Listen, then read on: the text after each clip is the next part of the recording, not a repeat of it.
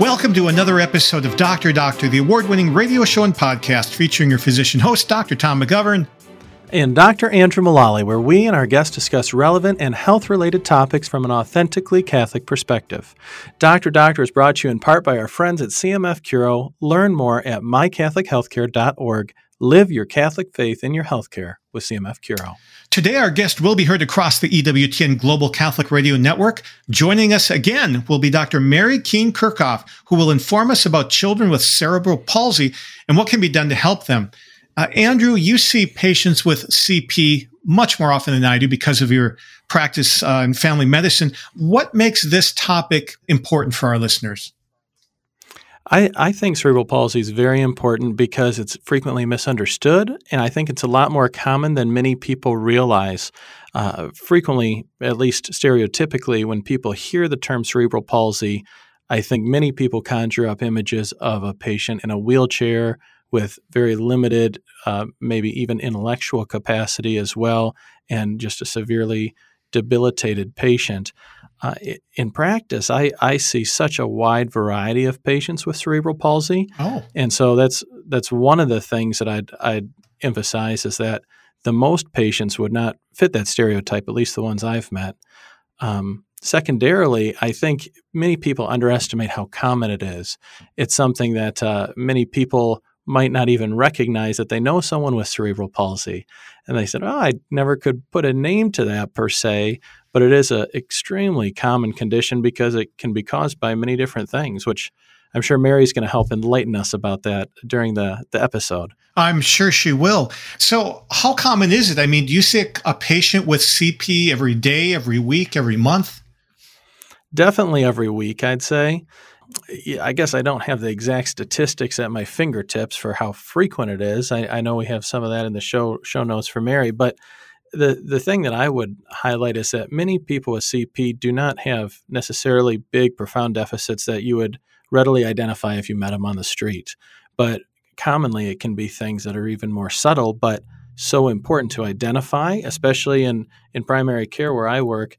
The earlier you can identify it, the more benefit the patient can obtain from treatment. And so that's one of my passions related to CP. So when CP patient comes in, are they most often coming in because of their CP, or they just have it incidentally and they're coming in for something else? Man, that's great. Yeah, at least what I see, it's usually identified at a wellness exam, specifically child checks, because we get to see a lot of pediatric patients, and it can be identified usually in childhood, being present from birth. But I would say many people don't really have a name for it. They just say, what's going on here? What do we need to do different? And what are the parents usually noticing when they come to your office? One of the biggest questions we get is delayed motor milestones. So people are familiar with the pediatric milestones, which we covered in the last episode with Mary. We did. And there's definitely some overlap there. But if anything, to highlight the importance of those wellness exams, many people will tell me, every time I come in, everything's normal. What the heck? Why am I still coming in for these? Is this just a big gimmick? And the answer is no. We always hope that it's all normal. But there are many things like this that you would not necessarily identify when your sample size is one. I've got 7 little kids, and they all have their own little curveballs and quirks. And if you take them individually, it's easy to say, well, this is their weird little thing, and this one, that's a cute little thing, but kind of odd. When your sample size is bigger, you can look at a patient and say, no, this is outside of the normal range, and they'd benefit from some type of treatment. So when a patient comes in when a patient is brought in for a child check, the goal is that they find nothing, and they might feel like their time is wasted, but really that's a good thing. You don't want to have the doctor go, I wonder what that is. 100%. Yeah. You don't want to be the interesting patient. That's not a good goal to have. Right. And I would say, this would be another interesting question to ask Mary and her experience, but I would say throughout a child's life, most often there are things discovered at times on the child check exam, and they might not be serious, they might be minor, but there are things that patients have questions about, and many people do have things that are slightly slightly outside the normal range. And so talking about that and going through education and explaining it, I think is very useful. So how many well child checks does it take on average before you find a child that has something that's not quite right? Is it every 5, 10, 20, 100? I guess it would depend on how not right something is. Sure. I would say at least every third well child check, there's something that requires course correction. Oh, very good. I would say maybe even more frequently than that if we include things like pediatric obesity, which unfortunately is getting to be a very common problem. And it's so funny because I guess funny is not the right word. It's kind of sad and ironic, but frequently the parents cannot identify that this child might be quite outside the normal range because for their family, you know, maybe they fit right in, but so many children I see, especially related to obesity, they're kind of doomed on that path. If they've been obese since the time they're 2 years old, it's very hard to turn that around when you're older. And so that'd probably be the most common thing, but even other things like CP, what we're going to be talking about today, we see the types of things like that very commonly. Well, it's time for the medical trivia question of the day. And of course, it's going to deal with CP in some way. And so the category I've chosen is muscle contraction. So your muscle cells contain long filaments or fibers made of two different proteins called actin and myosin. They connect and they move past each other during muscle contraction. The quiz isn't about them. But in order for these filaments to grab each other, there is a special binding site exposed that requires the presence of a certain chemical element that's on the periodic table. So what is the chemical element necessary so that these two protein filaments can connect to each other and cause muscle movement? And as a hint, I'm feeling generous today. This element is required for making the two strongest parts of the human body, being tooth enamel and bone. You're going to have to wait till the end of the show for the answer, but we'll be back after the break on Dr. Doctor with Mary Keane Kirchhoff and cerebral palsy. We are back with tonight's guest, Dr. Mary Keane Kirchhoff. She's both a pediatrician and a physiatrist. That's a specialist in physical medicine and rehabilitation, where she works at Mary and Joy Rehab Hospital and Clinics in Wheaton, Illinois. She's been there for over 30 years. She was also our guest when we talked about autism recently, but now we're going to hit a little different topic. You know, perhaps the most common neurological developmental disorder that affects behavior is autism. But the most common disorder of the brain and nerve system affecting motor skills and muscles is cerebral palsy, or it's cerebral palsy. You'll tell us which. What is cerebral palsy? And what's the right way to say it? Either way is fine, but I usually say cerebral palsy. Okay. And cerebral palsy is a disorder of motor control that occurs to an injury or malformation of the developing brain that's often associated with other impairments, such as a sensory impairment, vision or hearing or touch, or learning problems or epilepsy. There are multiple types of cerebral palsy, and it is classified in two major ways. One way is the parts of the body that are affected. For example, if the total body is affected, we'll call it quadriplegia or total body CP. If one side of the body is affected, we'll call it hemiplegia. If the legs are more severely involved than the arms, we call it diplegia. Sometimes there are three limbs involved, and then we might call it triplegia. Wow. So we classify CP according to the body segments that are affected. The other way is looking at tone. The most common tonal abnormality is spasticity or hypertonicity, which typically affects the legs and arms. Interestingly, mostly there is hypotonia of the trunk, which can kind of make description a little more difficult. Sure. And almost every child who ends up with a diagnosis of cerebral palsy will have total body hypotonia at some point in time. But over the long run, by far the greatest percentage of youngsters who end up with CP have the spastic type, where the limbs are stiff and resist movement and have trouble with motor control, but the trunk is weak. Mary, that's a lot of medical terms. What is that? Not that that's wrong. It makes it is very thorough. I can imagine a listener saying, what are some of the common signs that someone might have CP? Or could you describe a picture for us? Sure. When a youngster has substantial cerebral palsy, they often will even have difficulty learning to sit because the muscles that hold them up, their spinal muscles and the abdominal muscles working together, are weak.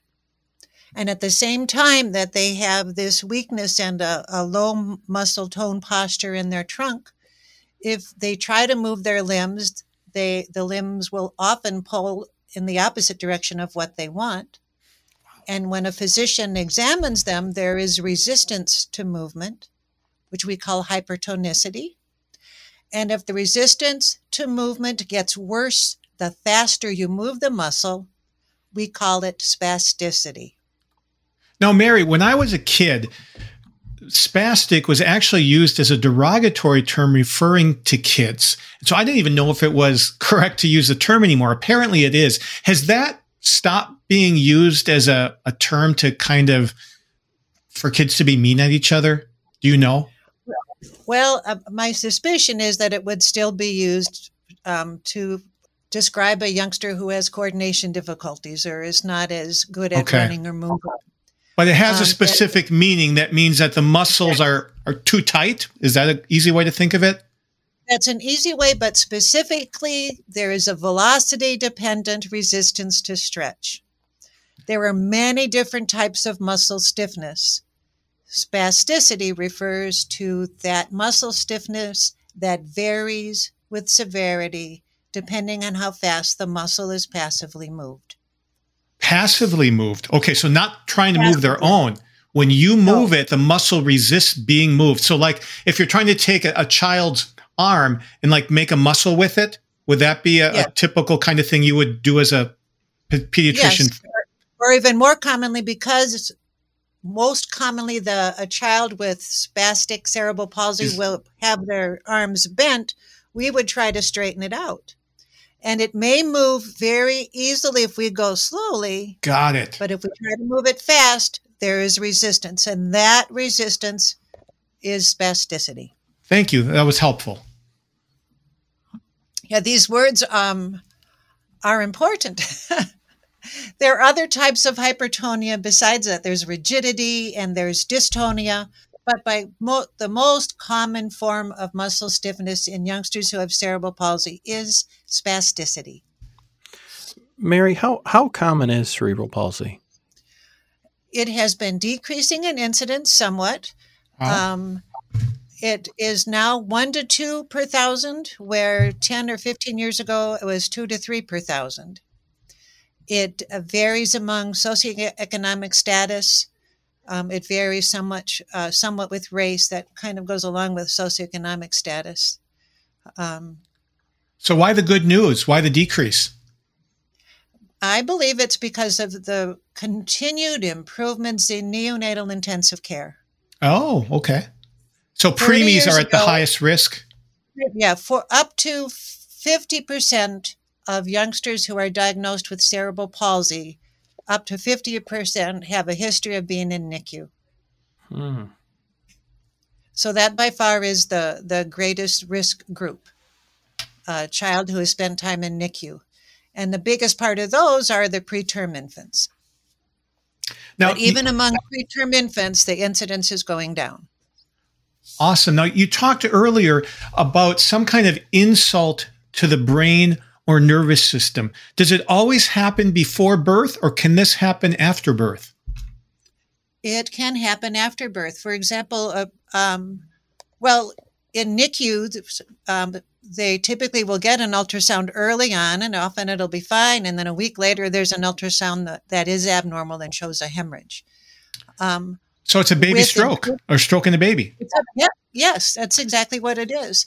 And that is happening less frequently now because we have better ventilators. When I was a resident, we had these volume ventilators that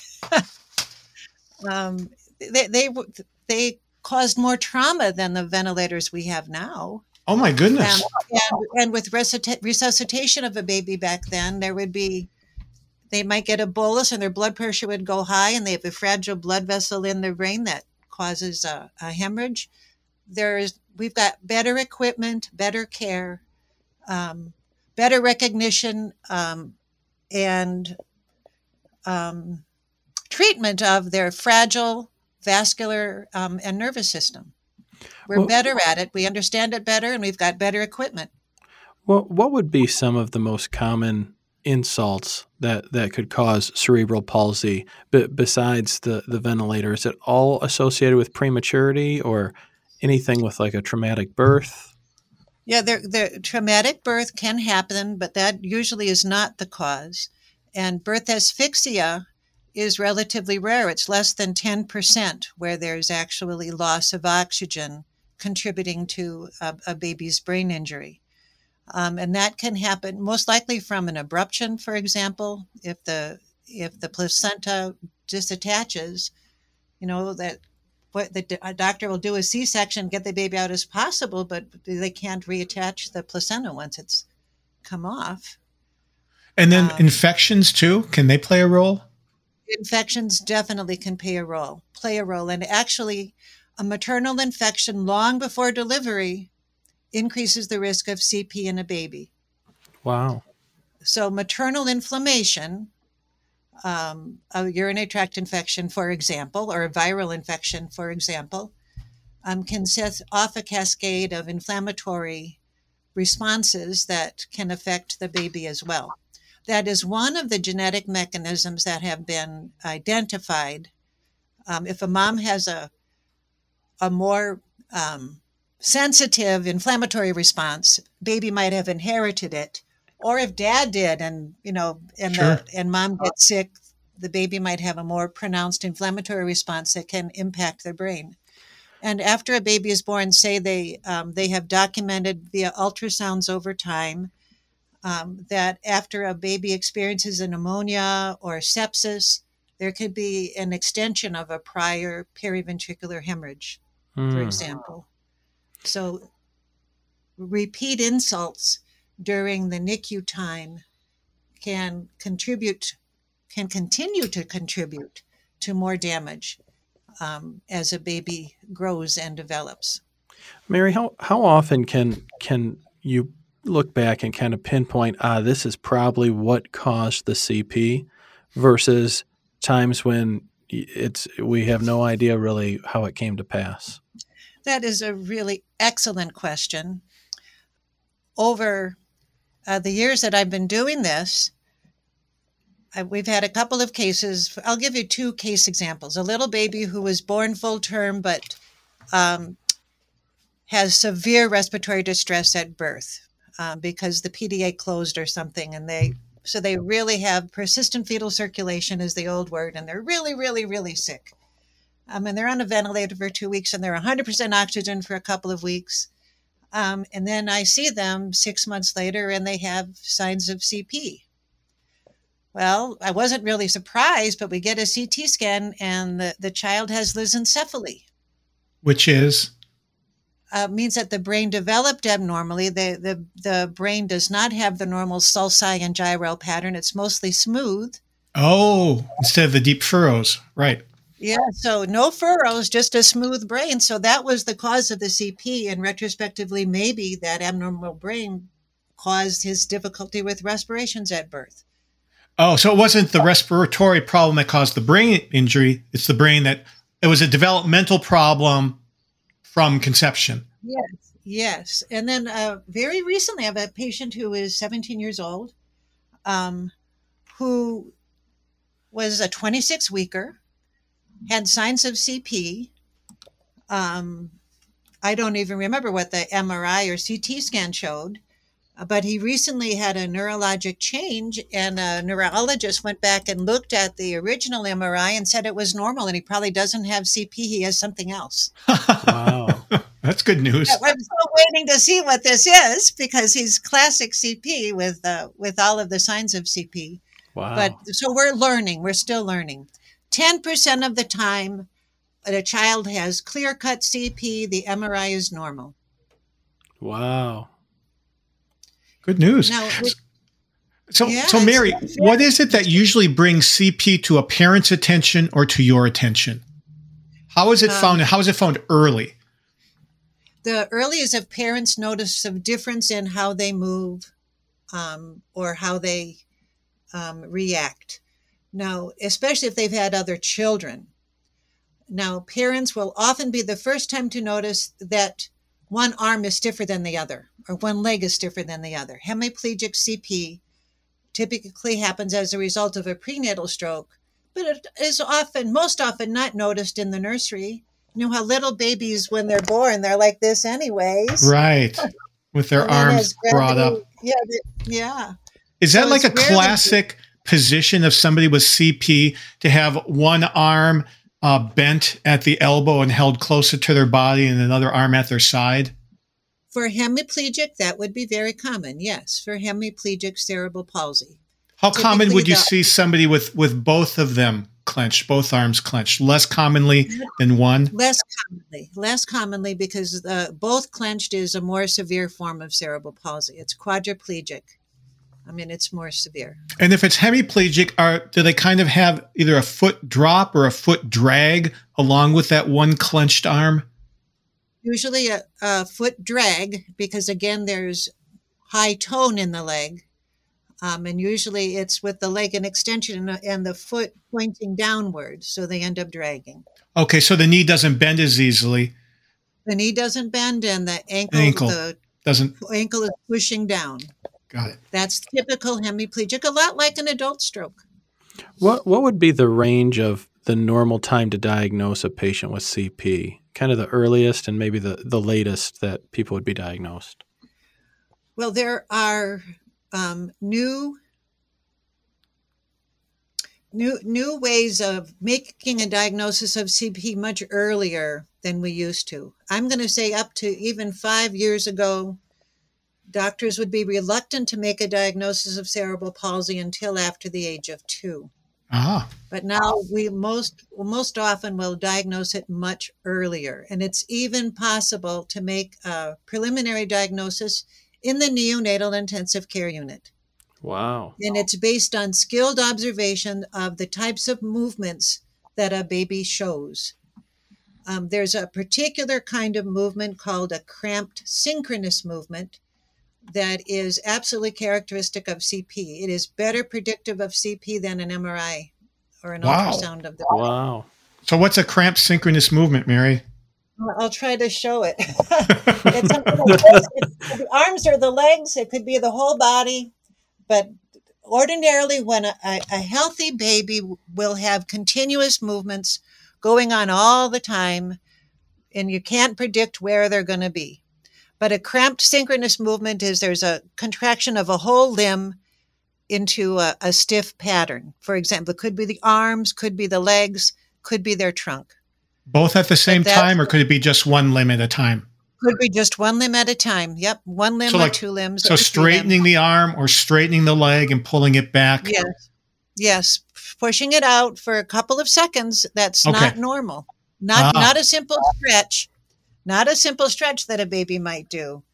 So it takes some skill to learn how to differentiate these different types of movements, but a person who's been trained can identify those movements even in the nursery.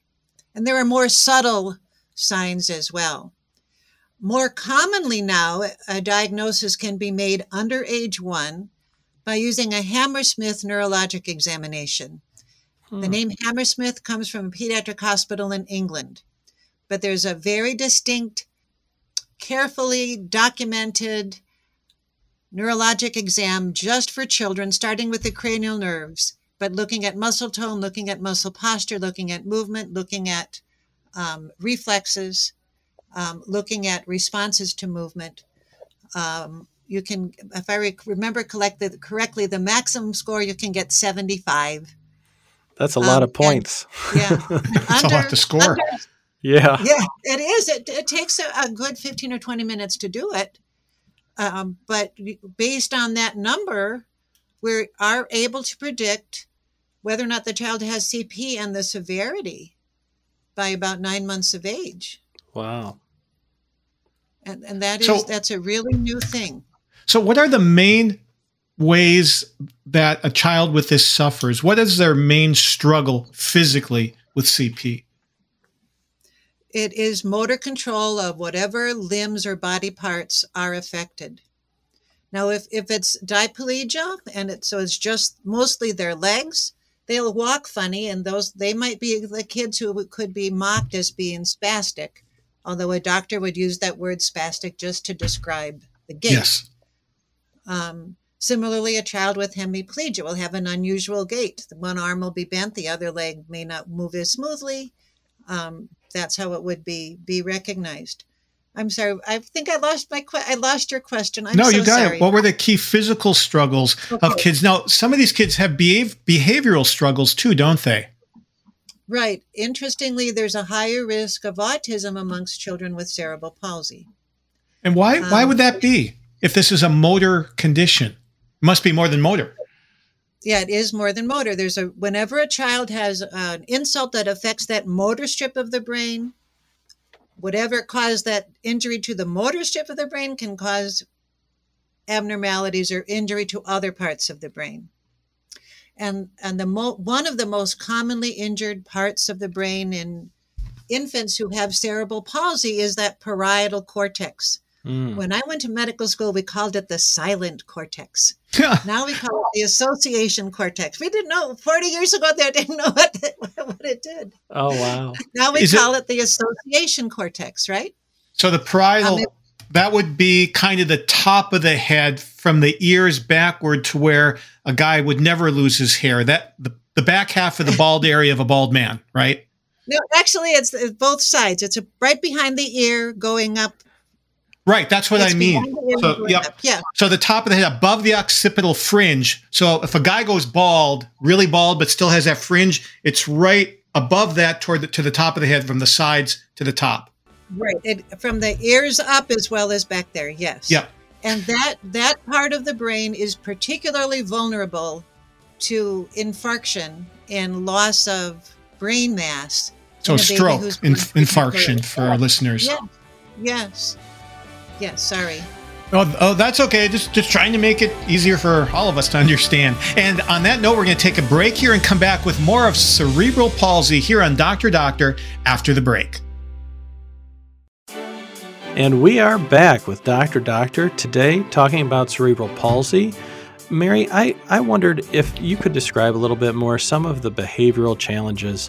Is that something that would be expected for all kids with CP or the majority of them? And what does that look like? No, I would say the behavioral challenges are relatively rare. There are youngsters, I'm going to say 5 to 10% may have autism. Up to 40 to 50% can have a learning problem, learning disability, and a percentage of those will actually have intellectual disability. Because I guess those are the key numbers, I guess. So most of them do not have substantial behavior problems unless there's something else going on. Very good.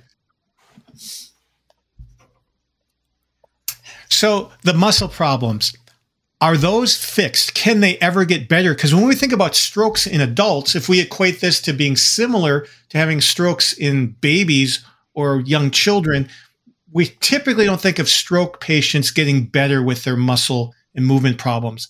How about the kids with CP? The earlier we identify them, the earlier we can initiate intervention, and the more optimistic we can be about improvements in their motor skills. And I should take a step backwards, actually. One of the new treatments, although asphyxia is less than 10%, the cause of less than 10% of kids with CP, brain cooling has made a tremendous difference in the outcome, even for youngsters who have very severe asphyxia. So asphyxia being a lack of oxygen. And how much what kind of lack of oxygen are we talking, Mary, in those cases? What's happened? How long have they been without? They could be several minutes. Ouch. They can be several minutes with a pH, even a pH of 6.9. And normal pH is what? 7.4. Yeah, so that's quite acidic. That's a huge difference.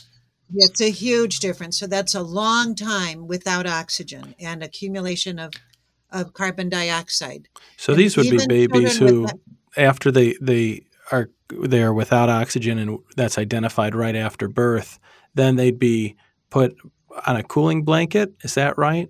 No, there are actually devices for brain cooling. Tell us about that. Oh, I do not have a picture, anything to show you. I don't have. But is it like a helmet? Is it? It's like a helmet. It's like a helmet, and it cools the brain. And they usually do it for about 3 days.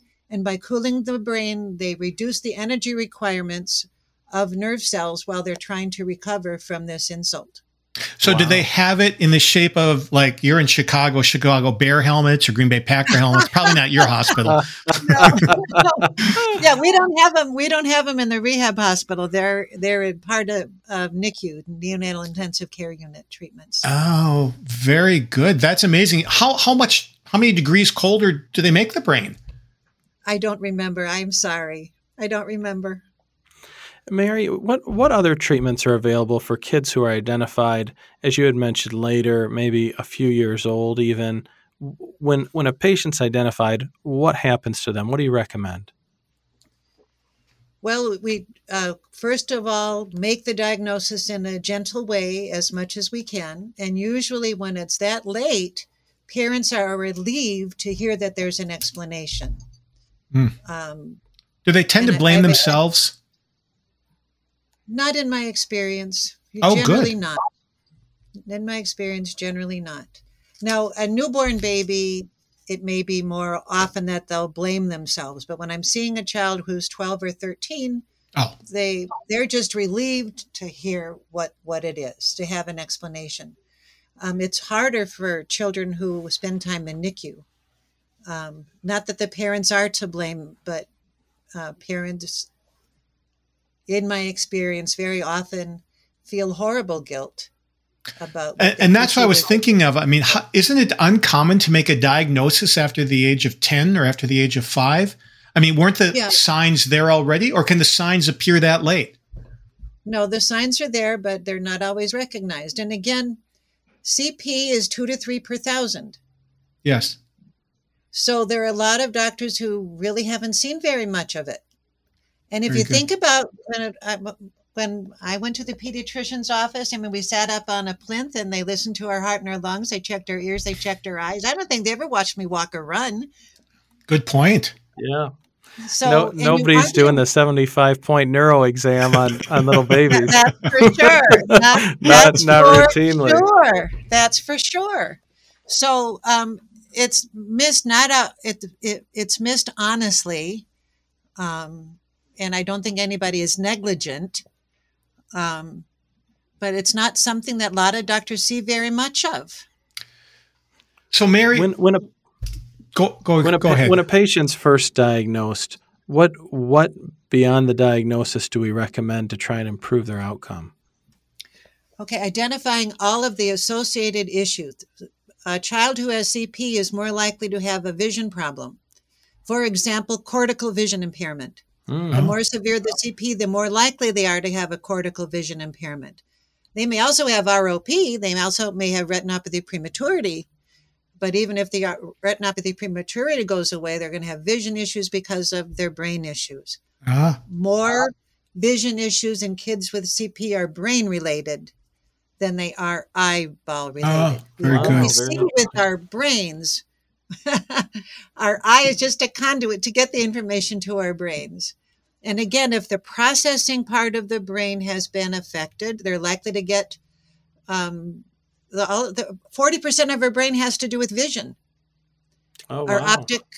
Our optic chiasm and our optic radiations, our occipital cortex, And then you look at the brainstem, all of the nuclei for muscle control. 40% of the brain or more has to do with vision. What is the role for like physical therapy and stuff in treatment for CP? We try to get physical therapy initiated right away because we want to prevent those long-term muscle issues. We want to prevent contractures. We want to maintain range of motion. We want to promote more normal patterns. We want to help them to walk as normally as possible. And if we can identify tone problems early, like if they're a month old, we get CP, possible CP in a 1 month old. If we get a pediatric therapist who knows what she's doing, she can inhibit some of the abnormal movements, teach family how to position a child better, help keep the muscles flexible, help develop, prevent development of contractures, teach mom and other caregivers how to do the same thing. So there's a lot of hope if we can begin intervention early. So even though there's a fixed problem in the brain with control of muscles, you can still learn skills to kind of bypass some of those and have a smoother movement possible and more normal tone. To learn. And let's talk a little bit about that because that's what's very exciting. Yes. How do we learn? We keep learning, even though you and I, the three of us, aren't making very many new nerve cells anymore. We're making some, but we're not making very many. More synapses, learning, right? More connections. Yeah, synapses. Every time a nerve cell fires, it turns on the genetic machinery to make more synapses, to make more axons.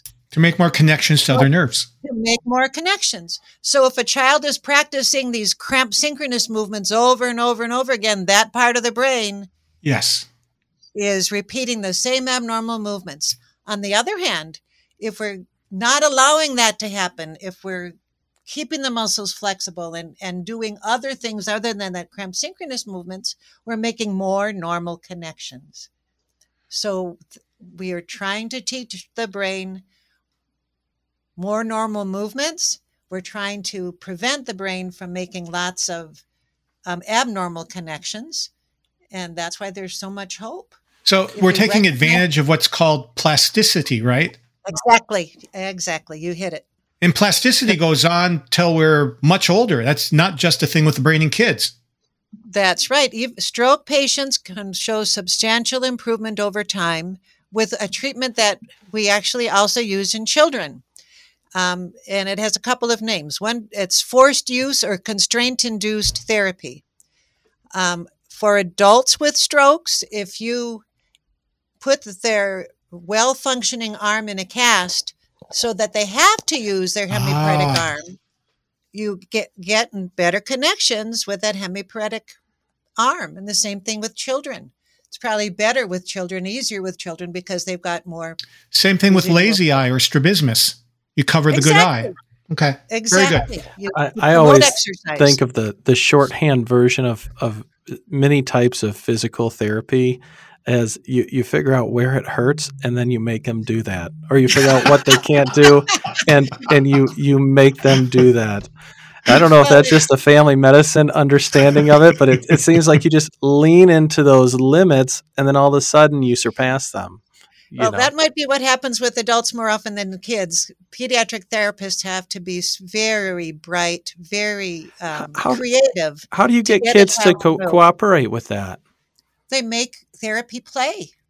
It has to be play. And that's why you can't really, in most cases, a geriatric therapist cannot take care of kids because they don't understand how to get a child to cooperate and things that they might not want to do. Shows the importance of getting a good therapist. Yes. Amen. A good therapist, the child doesn't know they're working. Oh, that's a great way to evaluate that. So, Mary, in prepping for this show, you mentioned that there are sometimes communication problems with CP patients. What are they and how are they best overcome? One of the most difficult challenges of children and families who have more severe CP is that the muscles of speech and breathing can be affected. Mm. We who are fortunate enough to have a normal tongue and mouth and pharynx don't realize that it's the most complicated thing that we ever do. Speaking. Producing speech. Because we have to use many tiny muscles in very rapid succession, in different combinations every millisecond. At the same time that we have to be coordinating our breathing to produce sound, etc. So it's by far the most complicated motor skill we have. And even many children who have very severe cerebral palsy are trapped in a body. They want to communicate. They are smart, but they can't. Now, there was a movie produced about 25 years ago called My Left Foot. My Left Foot. It's a very good movie that explores that just a little bit. But if you can imagine being locked in, that's what almost some of these kids are like. Locked in. You know what's going on, but you can't communicate. You can understand. Can receive, but not, oh my gosh. So what are some of the improvements that have happened in this arena, Mary? Well, we've got some wonderful computer programs that use eye movement to move a cursor along to spell words and word prediction now. We've got word prediction computers that make things a lot easier. Now, the can get you into a pickle too sometimes. I don't know about you guys. I didn't mean that. I want to take that out of my options. I don't use that word. But also think about where kids, when they're taking a bath, they can't put a computer in or if they're on the beach, there are so many places that it's unrealistic to have an eye gaze computer system to communicate. There is a new system called PODD, that's been around about 15 years. That is a low-tech option that really gives children and adults much more freedom and ability to communicate their ideas, their desires, their concerns. So what does that look like?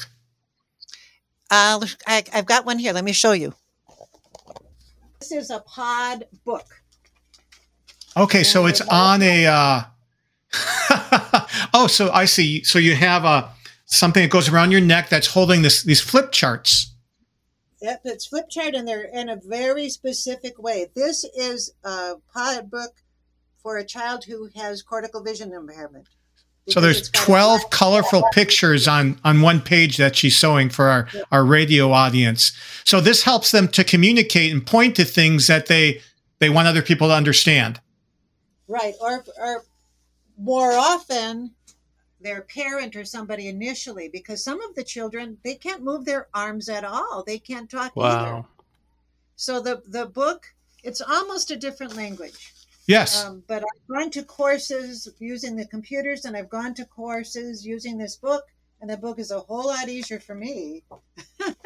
Sure. The computer systems. Mary, so that's an example of a POD book. Thanks for sharing that. You had mentioned also that the COVID pandemic has led to some interesting benefits for some of your patients. Can you tell us about that? Yes, I have patients with severe cerebral palsy who I had assumed to be severely intellectually disabled as well. And with COVID, they couldn't go to school. Mom couldn't go to work. So mom ended up being the child's aide as the child participated in virtual school over the internet.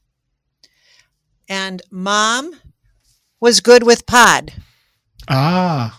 So the child was able to demonstrate to the teachers what he knew. Wow. They had made the same unfair assumption that I had made. He's now in regular classes. Oh, my goodness. Wow. He was in a self-contained classroom, presumed to be severely impaired, and now he's not in only full classes, but he's in at least part-time in regular classrooms because he participates. Oh, that's a beautiful story. Oh, and, so, it's, and I've had a couple of patients, the very same thing happened. So how will this impact what you do differently coming out of the pandemic? I'm going to be a more vigorous proponent for communication systems, and I'm starting even earlier. I have children I now know when they're 1 year old how bad their CP is likely. So I start talking about POD then.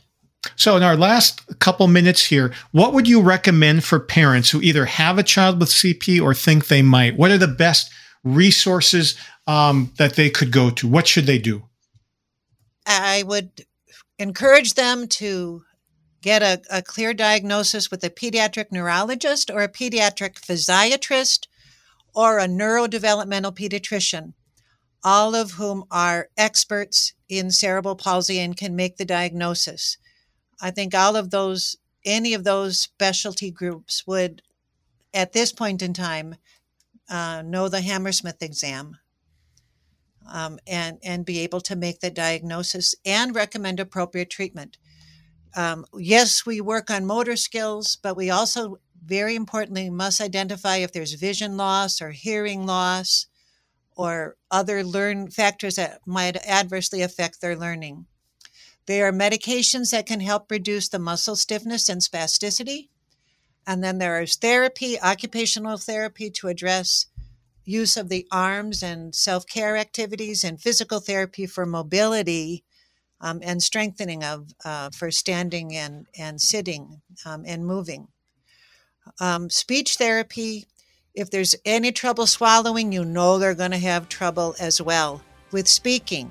They need to get in with a speech pathologist very early, not waiting until they're 2, Mary, which is often the case. This is great advice. This has been practical and fun. Thanks for being with us on what is one of our first video episodes of Dr. Doctor. You're going to have to listen to the end of the show because now you can even see what Mary was showing us. Thanks and God bless you, Mary. Thank you.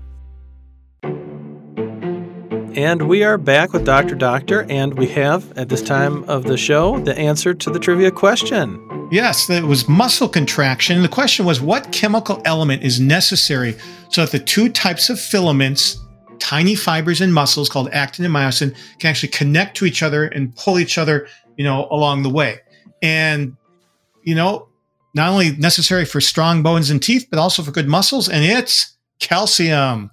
So calcium is necessary, and surprisingly, and it's a complex reason why, I won't go into it, but low calcium actually can lead to spasms when muscles are tight and can't release. So an appropriate level of calcium is necessary for normal muscle function. There you have it. Andrew, 3 top takeaways from this episode for you. Yeah, I was so happy to talk to Mary. I appreciate her coming on and kind of giving us the rundown of CP. I guess the number one thing would be that there is a spectrum of conditions that are all CP, but they might all look very different. And Mary went through a lot of different potential causes and what those look like. I'd say number 2, the most important takeaway point maybe even would be that early intervention can lead to improvements and really an increase in potential even for the patient, taking advantage of that plasticity while the brain is still adding more neurons and not just more connections. So the earlier, the better. And I'd say that the third takeaway was something Mary was kind of hitting on at the end there, is just how hopeful some of these new therapies are. She mentioned the communication boards and even the fancy computers you can move with your eyes. Yes. and communicate in that way, that so many conditions that we hear about and are treated, it's kind of the old, the old humdrum. And I think many patients might feel like, well, the people always have been treating this the same way. That's not the case for cerebral palsy. There are many new opportunities. The earlier, the better. And if parents are concerned, I'd go ahead and approach your family doctor or pediatrician, try and seek out those specialists, get a diagnosis, and that way you can get help sooner than later. Yeah, I like the fact that she brought up that the brain can rewire itself In other words, it's something Kevin Majors in other episodes has taught us, is that the brain learns faster than any other organ based on our behavior. So if your behavior is making new connections, it can last. So that to me is really hopeful in a condition I always thought there was no hope for it to get better. I thought you could only maintain or go downhill, but that is not the case. Well, and I think as an analogy, maybe some of our listeners are more familiar with is after maybe a knee replacement or something that's quite common like that, I can tell you I see such a difference with the people who go to therapy and really work super hard and the people who don't, and the outcomes are totally different. And really, I think that's something that we can learn a lesson for the pediatric diseases as well. More intervention, the earlier, the better. Well, it's time for our sign-off when you're going to learn about our new video viewing option. But thank you for listening to another episode of Dr. Doctor, the award-winning radio program and podcast hosted by physicians of the Catholic Medical Association. Please share the good news of Dr. Doctor with a friend and invite them to listen on their favorite podcast app. And so you can find all of our old episodes on our website, drdoctor.org. But now we also have a video cast of our podcast that we're rolling out that'll link to the YouTube channel. Please go ahead to drdoctor.org and check out our videos. For those who also want to dive deeper into some of the topics, check our website for bonus links and information in our post for each episode. Just click latest at the top of the main page. This is Dr. Tom McGovern. And Dr. Andrew Mullally, and we're signing off until your next dose of Dr. Doctor. The views expressed on Dr. Doctor do not necessarily represent those of your co-host. Have a question for our doctors or a topic you'd like to hear about? Call or text your questions to the Holy Cross College text line at 260-436-9598 or fill out the form at drdoctor.org. Follow us on Facebook and Instagram at Dr. Doctor Show and tune in for new episodes every Friday. Plus, find all our past episodes at drdoctor.org.